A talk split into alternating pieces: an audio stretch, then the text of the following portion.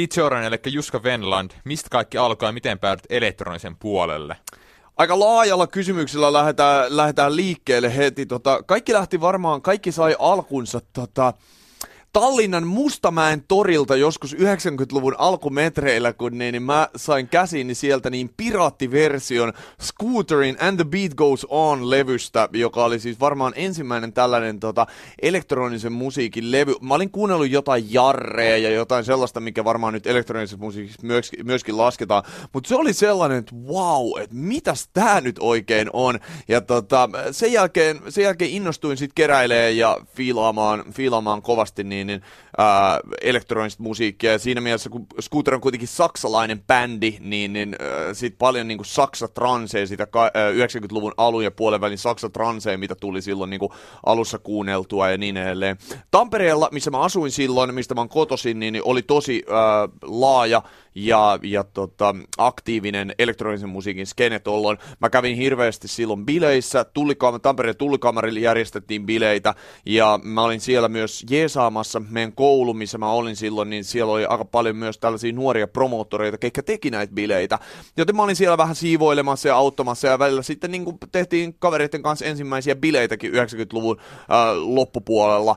Ja sitten pikkuhiljaa, se taisi olla nimenomaan lukion bileet, missä sitten niin ekat, äh, ekan DJ-setin pääsin soittamaan, ja yksi hyvä kaveri, jonka itse asiassa näin nyt 20 vuoden jälkeen myöskin luokkakokouksessa viime viikon loppuna ja fiilasin silleen, että wow, muistaaksä, että sä tulit sanoon silloin mulle mun ensimmäisen keikan jälkeen, että Juska, sun pitää alkaa soittaa levyjä ja siitä se kai sitten lähti.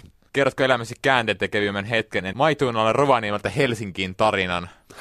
Uh, mä en tiedä, oliko Rovaniemeltä Helsinkiin mulle niinku käänteen tekevä tarina. Mä sanoisin, että se käänteen tekevä tarina oli varmaan niinku Tampereelta Rovaniemelle tarina, koska uh, silloin kaikki mun frendit lukion jälkeen lähti opiskeleen Etelä-Suomeen, Helsinkiin ja niin edelleen. Ja mä päätin, että mut juna vie ihan toiseen suuntaan ja mä lähdin Rovaniemelle. Ja jos nyt puhutaan tällaisesta niin elektronisesta musiikista, niin Rovaniemen skene oli silloin niin kuin todella neitseellinen. Eli siellä oli niin kuin tekemättä, siellä oli hyviä juttuja, siellä oli hyviä promoottoreita, hyviä DJitä, mutta siellä oli tekemättä moni juttu. Ja sieltä pääsi tekemään niin kuin ikään kuin pioneerina sitten erilaisia hommia. Ja siellä oli tosi vahva sellainen henki, että nyt tehdään ensimmäistä kertaa sitä ja ensimmäistä kertaa tätä näin. Ja se, se oli kyllä niin kuin, äh, muuttava tai elämän muuttava hetki, että wow. Olet radiossa tunnettu nimellä Dei Orion sekä keikkalamena Deina. Keksitkö itse oman nimesi vai tapahtuuko nimeä että joku keikka tai treeninkämpällä huusvaa, että hei, olisiko se Dei Orion se juttu? Mä en muista, mun pitää myöntää, että mä en muista, mistä tää on niinku alun perin lähtenyt. Mä luulen, että se on ollut tällä, tällaista, niinku, tää on tosi anti, antikliimaksi tää tarina, mutta mä luulen, että se on ollut niinku joku tällainen, että mä, mä oon ollut niin, niin vaan mikä kuulostaisi tosi hyvältä mikä olisi tosi niinku trendikkään kuulonen ja vähän sellainen, mikä minkä voi sanoa sekä suomeksi että englanniksi se kuulostaa silti hyvältä, niin äh, se se varmaan niin tuli sit siitä, niin että Orion on varmaan aika hyvä. Nykyään tota, Orion. niin, mä, kun alkaa äh, tota, ikä tulee lisää, niin sitä assosioituu enemmän siihen lääkefirmaan. Kun tot... Olet lehtorina Omniassa, olet, ka- olet alun perin käynyt media-assistenttilinnan vai suoraan radioon tämän koulutuksen?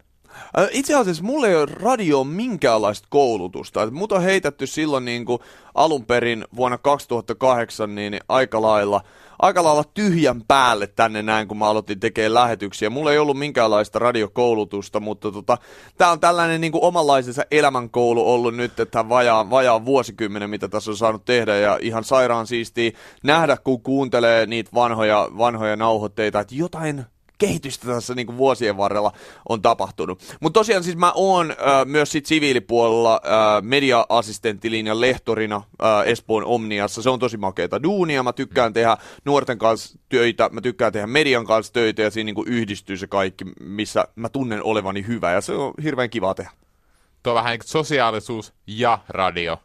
Joo, sosiaalisuus ja radio, ja musta tuntuu, että ne on niinku, eh, sillä tavalla kulkee käsi kädessä, että, että täällä saa tehdä nuorisoradioa nuorille ja sitten saa tehdä niinku nuorisosisältöä ja nuoriso niinku tällaista koulutusta nuorten kanssa, niin, niin ne, on, ne on tänä päivänä tärkeitä. Mun mielestä niinku hyvän, hyvän fiiliksen jakaminen radiossa ja hyvän sisällön ja fiiliksen jakaminen sitten niinku ihan luokkahuoneessa, niin molemmilla on kauaskantoisia vaikutuksia. Näin mä ainakin haluan toivoa. Teette radio-ohjelmaa perjantaisin Yläkselle kello 22 24.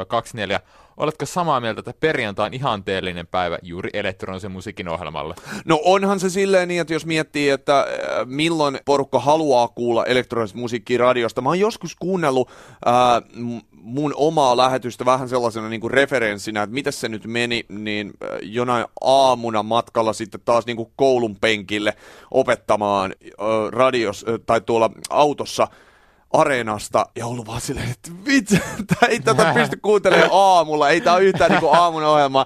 Että siinä on semmoinen niinku oma perjantai-fiiliksensä ja se, että viikonloppu alkaa ja etkot on päällä ja, ja, ja nyt, nyt juhlitaan tyyppinen meininki. Että kyllä niinku elektroninen musiikki toki sen eri muodot sopii muuallekin kuin vaan perjantai-iltaan, mutta onhan toi niinku todella kiva slotti radiossa tehdä sitä tuossa perjantai myöhään, myöhäisillassa. Olit mies idean takana, kun perustette ja loitte pohjan idealle Room Service. Mikä sai sinut arrelemaan, että olisit tilaus tällaiselle idealle? Mä asuin kaksi vuotta Berliinissä ja tota, mä kävin siellä Boiler Room-nimisissä kekkereissä. Boiler Room löytyy tota, osoitteesta boilerroom.tv tuolta internetistä, jos se ei ole tuttu konsepti. Mutta se perustuu siis siihen niin, että DJt on soittamassa ja kuvataan ne bileet öö, striimataan reaaliajassa ne nettiin. Ja mä ajattelin silloin, kun mä tulin Suomeen, että wow, että se, mitä mä näin niissä Boiler Room-bileissä, niin se tekni- tekninen setuppi ei ollut niin monimutkainen, etteikö sitä voisi toteuttaa täällä Suomessakin. Ja mä lähdin sitten öö, Rauravon Markuksen, eli Temper 2 yhtyeen Markuksen kanssa selvittää vähän, että miten tämä olisi mahdollista. Ja todettiin, että, että äh, hirveästi siihen ei tarvi vaivaa, että pistetään homma tapahtuu. Ja nyt se on hauska katsoa, että kuitenkin niin kuin jälkikäteen ajateltuna siinä oli ihan tautisen paljon duunia saada yksi tällainen lähetys kasaan ja lähetettyä. Ja sitten tullaan niinku kaksi vuotta siitä eteenpäin, niin kuka tahansa pystyy striimaan bileet omalla kännykällään Facebookiin ja muualle. Et silloin, silloin ei, ollut, ei, ei ollut puhettakaan, että olisi ollut mitään periskouppeja tai olisi niin. ollut Facebook-livejä tai tällaista näin. YouTube-live oli just startannut, että sekin oli ihan uutta teknologiaa. Et siinä oltiin niinku vahvasti jälleen ehkä sillä pioneeritontilla täällä, täällä Suomessa. Et sitä oli makea tehdä ja se oli oman aikansa tuote. Tykkäät siis sellaisista haasteista? Joo, siis musta tuntuu äh, hyvältä tehdä asioita ekaa kertaa ja kokeilla, vaikka siinä on niinku aina isompi riski, aina niinku isompi mahdollisuus epäonnistua ja aina isommin jotenkin niinku, hankaluuksia kuin se, että tulee niin kuin tavallaan valmiiseen pöytään, missä on tehty jo jokin asia miljoonaan kertaan, niin, niin se on aina helpompaa, mutta sitten siinä ei ole samanlaista kutinaa kuin silloin, kun se tekee ekaa kertaa. Room Service on käynyt heittämässä oman settinsä muun muassa 501 nimellä, nimellä tunnettu dubstep-artisti Jussi Leväsalmi, joka on yksi harvoista suomalaista, joiden tuotanto on päästy UKF eli United Kingdom from YouTube-kanavalle – Keitä muita nimiä siellä on käynyt pyörähtämässä, siis Room Servicessa? Room Servicessa ehti käydä tota, sen, mitäköhän se pyöri, vajaan kaksi vuotta mun mielestä, niin siinähän ehti käydä tosi paljon. Et siellä kävi niin, niin Ramon Tapia kävi silloin ulkomailta ja Uto Karem, nämä taisi olla niinku isoimpia uh, ulkomaisia nimiä. Sitten Jori Hulkkonen oli siellä, mikä oli tosi spesiaalia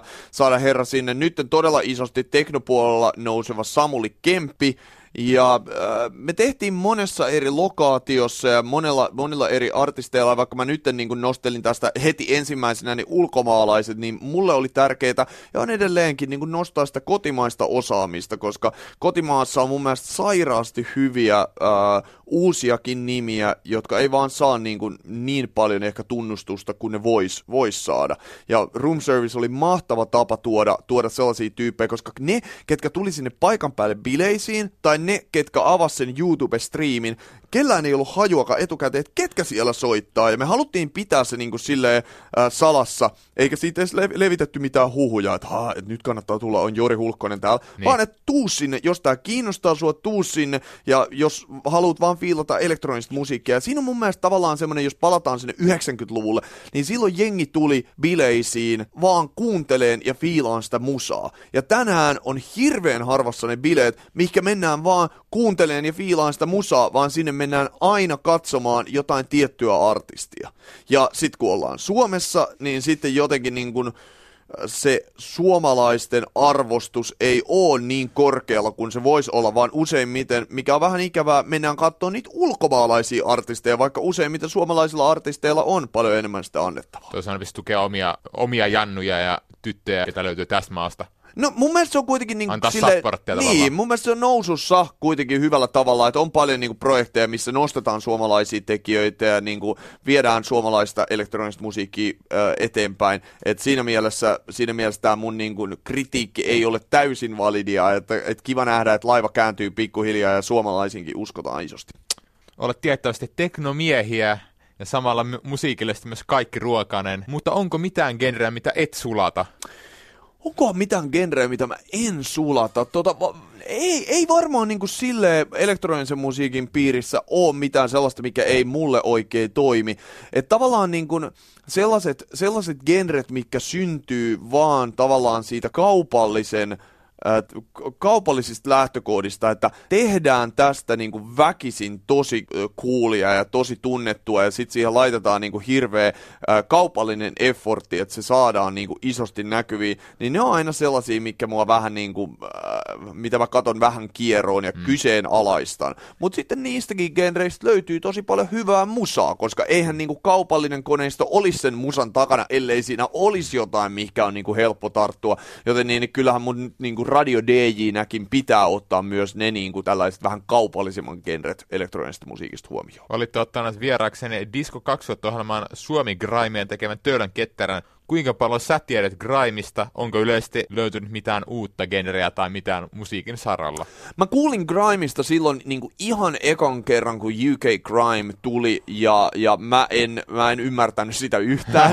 ja, ja tota, ää, ei, ei voi edelleenkään sanoa, että mä, mä niin kuin oon jotenkin, tota, jotenkin niin, niin, äh, sisäistänyt sen genren hirveän hyvin, mutta pakko sanoa niin kuin tästä niin kuin täydet propsit Töölön Ketterälle, että Töölön Ketterän biisit on niin kuin ensimmäisiä grime-biisejä, mikä on saanut mulla niin kuin pään vahvasti heilu ja ollut silleen, että wow, nää, nää jäbät tulee Suomesta ja näillä jäbillä on tämmöinen meininki. Että siinä on myös hyvä, hyvin näkyy se, että tota, tämmöinen vahva radiosoitto ja vahva radiosupportti. Mä tiedän, niin kuin Töölön Ketteräkin siinä haastattelussa sanoi, että siellä on varmasti niin kuin vanhoja puristijannuja, ketkä pyörittelee päätä, että tää ei ole oikeeta grimea.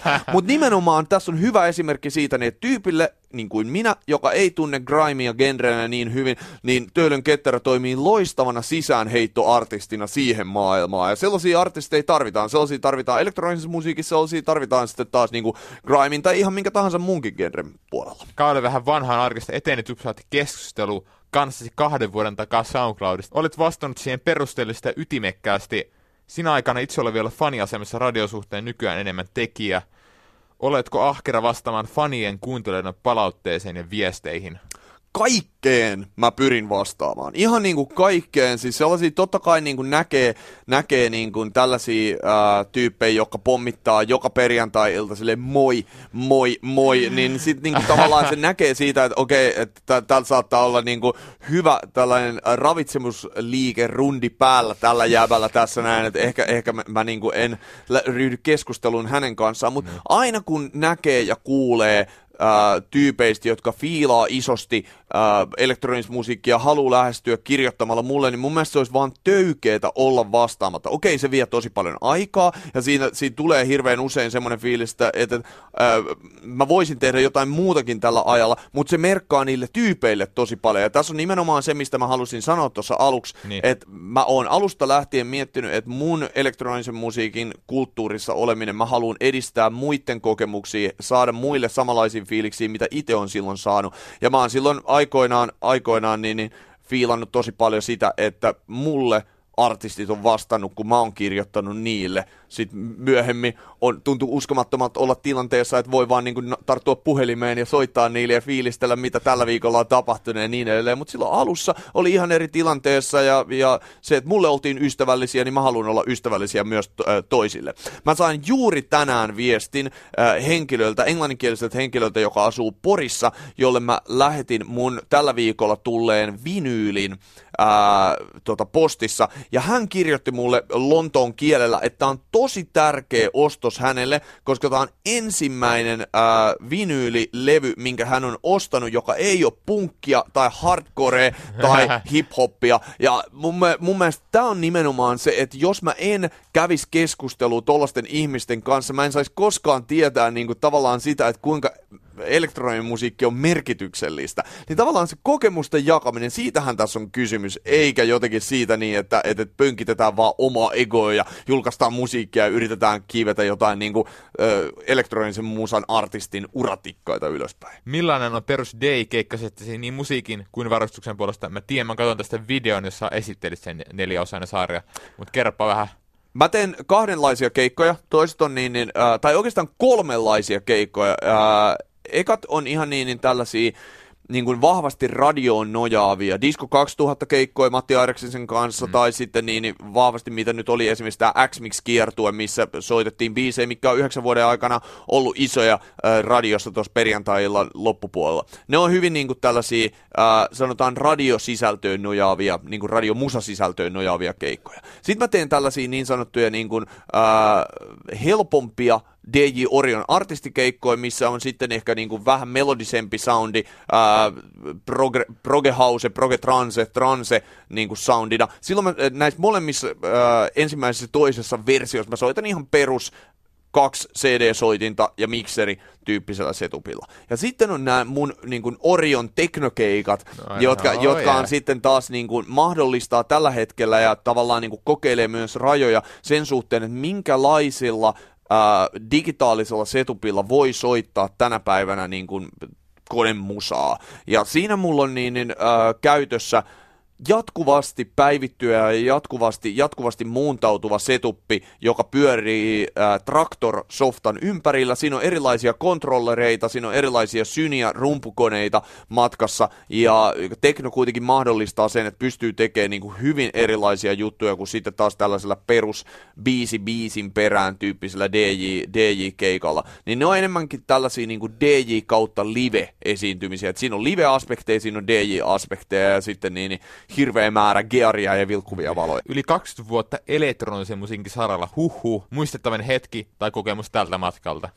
20 vuoden ajalle kyllä mahtuu ihan järjettömästi asioita ja varmaan niin kuin sellaisia hetkiä, mikä jää mieleen, on nyt niin kuin tässä vaiheessa uraa sellaisten ympyröiden sulkeutumiset. Ää, ensimmäinen tapahtui, siitä, tai siis näitä on varmasti monia, mutta Joo. mitä nyt tällaisia ympyröiden sulkeutumisia tulee mieleen, on niin, niin Äh, otetaan kaksi, koska molemmat liittyy jollain tavalla Tampereeseen. Tampereella pyöri 90-luvun lopussa tämmöinen klubi kuin Mir, missä soitettiin pelkästään niin kuin sen ajan ruotsiteknoa, tällaista va- nopeata, tosi monotonista soundia, mihinkä mä, mille mä menetin sydämeni silloin kyllä isosti. Ja sitten se soundi vaan hävis. Ja sitten sitä ei tuntunut kuulevan oikein missään, ja se ei, niin kuin, se ei noussut mihinkään isoon suosioon silloinkaan, mutta niin, niin se, mä oletin, että sellaisia bileitä ei enää ole. Ja kun mä muutin 2011 vuonna Berliiniin ja menin siellä klubeille, ja mä olin, wow, että se on täällä se soundi täällä jengi bailaa sitä ja tuntuu uskomattomat tulla niin kuin, siis 15 vuotta myöhemmin jollekin klubille ja olla, että täällä on nämä biisit edelleen, täällä on tämä tunnelma edelleen, tää on tämä varastohalli, täällä on täys meihemi päällä, tää tuntuu kuin olisi taas Tampereella vuonna, vuonna 1997 tai jotain vastaavaa. Se, se, oli mieletön, se oli mieletön kokemus ja siinä niin kuin jonkinlainen ympyrä sulkeutui, että wow, että hyvä musa kyllä elää, vaikka se ei eläiskään ihan siinä niin kuin oman nenän ää, edessä. Toinen, toinen tämmöinen ää, keikkakokemus oli, kuten sanoin tuossa alussa, niin Tampereen tullikamari merkitsi mulle tosi paljon mun ää, musauran alkumetreillä ja mä kävin siellä paljon bileissä ja mä mietin silloin pikkupoikana siellä, että wow, että soittaisinpa mä täällä joskus. Ja 19 vuotta myöhemmin mä olin soittamassa Tampereen tulikamarilla sitten ensimmäisen kerran. Silloin mä jotenkin tajusin, että, että mulla ei ole kiire mihinkään. Että 19 vuotta tästä eteenpäin, niin mulla saattaa tulla yhtä merkityksellisiä ja makeita kokemuksia. Että turha tavallaan niin kuin hötkyillä, että nyt niin kuin kaikki kokemukset ja kaikki suosio ja kaikki niin kuin menestys mulle tässä näin heti, vaan tehdään makeita juttuja. Se mahdollistaa pikkuhiljaa asioita ja sitten siihen meni 19 vuotta siihen keikkaan ja saa nähdä kuinka monta vuotta sitten menee johonkin muihin, muihin mitä haluaa, että jossain vaiheessa tulee itsellä eteen. Miten voi oma labelin eli levyyhtiön Absence of Facts? Ää, miten se voi? Se voi oikein hyvin tällä hetkellä. Ensimmäinen julkaisu on tulossa tota, nyt tuossa marraskuun alussa. Se on tällä hetkellä promossa. Se on ää, saanut todella hyvää supporttia ympäriinsä. Ruotsissa muun muassa Kari Legebusch, ää, Joel Mull on ottanut sen soittoon. Alan Fitzpatrickilta tuli justi iso fiilailua siitä. Robert Capuano otti, ää, otti sen soittoon ja niin edelleen. Et niinku, tavallaan isot herrat, ketä mä katson tosi paljon ylöspäin, ketä, keiden tekemistä mä fiilaan tosi paljon, on ottaneet tämän niin kuin, labelin ensimmäisen julkaisun siipensä alle, niin kyllähän se tuntuu ihan superhyvältä. Ja tavallaan se, että mulle, mulle on kauhean tärkeää jälleen, että mulla ei ole kiire sen kanssa. Mä, mua ei niin kuin loppujen lopuksi kiinnosta juurikaan, että miten tämä ensimmäinen julkaisu menestyy, vaan mulla on viiden vuoden suunnitelma sen kanssa. Että mä teen sitä viisi vuotta, ja sitten viiden vuoden jälkeen mä katson taaksepäin, että hei, mikä tässä on ollut hyviä juttuja, miten tämä on toiminut ja niin edelleen. To- toki koko ajan pyrin kehittämään sitä, tekemään parempaa ja niin edelleen, mutta mulla on nyt mahtava julkaisukanava mun omalle musiikille ja mahdollisesti myös muiden samankaltaiselle musiikille, ja otetaan siitä kaikki irti, ja mun mielestä upeeta, että vuonna 2016 tai 2017 tämmöinen on mahdollista, että voi pistää itselleen levyyhtiön pystyyn ja alkaa sitä luotsaamaan. Kenestä kaikista tämä koostuu, tämä levyyhtiö, ketä on jo sainattu labelille? Mut. Se sisältää mut ja se sisältää mut, eikä ketään muuta. Se on, kuten mä sanoinkin, mä näen, että se on enemmänkin kuin, niin kuin äh, julkaisukanava mun biiseille, niin se on tavallaan niin kuin mun tapa tehdä levyyhtiö, mun tapa ää, tota, julkaista musiikkia ja enemmänkin tällainen niin kuin mun taiteelle sellainen niin kuin, kanava viedä se niin kuin, ison, yleisön, ison yleisön eteen. Ää, yksi hyvä ystävä sanoi, mikä oikeastaan starttasi tämän koko niin kuin, idea levyyhtiöstä, että Juska, ymmärräthän sä, että kukaan ei rakasta sun musiikkia niin paljon kuin sä itse. Et miksi sä antaisit sen jonkun muun julkaistavaksi, kun toinen ei kuitenkaan fiilaa sitä niin paljon eikä arvosta sitä niin paljon. Teit radiolähetystä livenä Berliinistä kahden vuoden ajan. Kuinka huikeeta oli saada tällainen mahdollisuus tehdä radiota Euroopan klubikulttuurin mekasta? Äh, tosi mahtavaa. Äh, se oli tilanne, tilanne täällä radiossa, mikä, mikä mua jännitti tosi paljon silloin tulla kertomaan, että okei, että nyt niin, niin mä olin just aloittanut perjantai-illoissa. Mä tulin pari kuukautta myöhemmin, sanoin pomolle, että mä oon muuttamassa tuonne Berliiniin. Ja eka asia, mitä pomo sanoi, ei ollut se, että laitetaan sut niin tekee lähetystä sieltä, vaan sanoi, että Juska, mieti jo nyt, mitä, mitä sä haluat hoitaa sun viimeisen lähetyksen, koska niin, niin sit me, su, me ei jatketa sun työsuhdetta. Mä, voi paska. Ja ryhdyin selvittämään asiat, onks, oisko tämä mahdollista tehdä sieltä lähetystä, koska Berliinissä on yleisradio ja Euroopan yle, yleisradioiden välillä on aika hyvä yhteistyöverkko. Ja selvitin tämän ja selvitin tätä myös meidän radion kytkintäkeskuksen eli Kytkiksen kanssa. Ja he sanoivat, että tämähän olisi mahtava projekti ja tällaista ei ole tehty. Ja loppui sitten historiaa, että pisin yhtäjaksoisesti ulkomailta lähetetty radiolähetys, tämä kahden vuoden ajan tehty Berliini Proggis, mitä Yleisradio on koskaan tehnyt. Ja mä oon tosi fiiliksissä, että se tehtiin. Ja mä oon vielä fiili- enemmän fiiliksissä, että se oli elektronisen musiikin projekti, mikä tehtiin vielä niin kuin elektronisen musiikin pääkaupungista eli Berliinistä. Miten matka ja asuminen ja kulut ylipäänsä mahdollistui? Miten nämä järjestettiin tämän? No siis sehän, sehän meni tosi näppärästi niin, että et, et, äh, siinä oli välissä uskomaton, tota, tai no lähdetään siitä liikkeelle, Joo. että kulujahan ei juuri ollut, koska se pyrittiin järjestämään, koska se oli viikoittainen kahden vuoden ajan tapahtuva projekti, niin haluttiin, että se tehdään mahdollisimman näppärästi, mahdollisimman pienillä, pienillä kuluilla – Kyseessä oli ISDN yhteys, eli jo niin kuin todella, todella kaukaista 90-luvun teknologiaa oleva yhteys, joka otettiin sieltä äh, Berliinistä Pasilaan joka perjantai, ja sen ISDN yhteyden yli mä tein tämän lähetyksen. Eli mä istuin samanlaisessa studiossa kuin mitä meiltä löytyy Pasilasta ja puhuin siellä mikrofoniin. Ja se oli jotenkin maaginen tunne istua Berliinissä äh, himmenevässä illassa siellä kuudennessa kerroksessa äh, tässä tota vanhassa, vanhassa jo sodan aikana käytetyssä tota, radiotalossa ja fiilata sitten sieltä fiilata sitten sieltä äh, Berliinin äh, perjantai-tunnelmia ja kaikki, mitä mä sanoin, tuli sillä hetkellä ulos Suomen radioista ympäri Suomea. Se oli, se oli hassu fiilis ja edelleenkin semmoinen, nyt kun, nyt kun siitä pääsee puhumaan, niin jotenkin äh, ikimuistettava hetki. Yes, tää oli tässä. Kiitoksia haastattelusta. Kiitoksia isosti, Kiitos. oli oikein hauska muistella menneitä.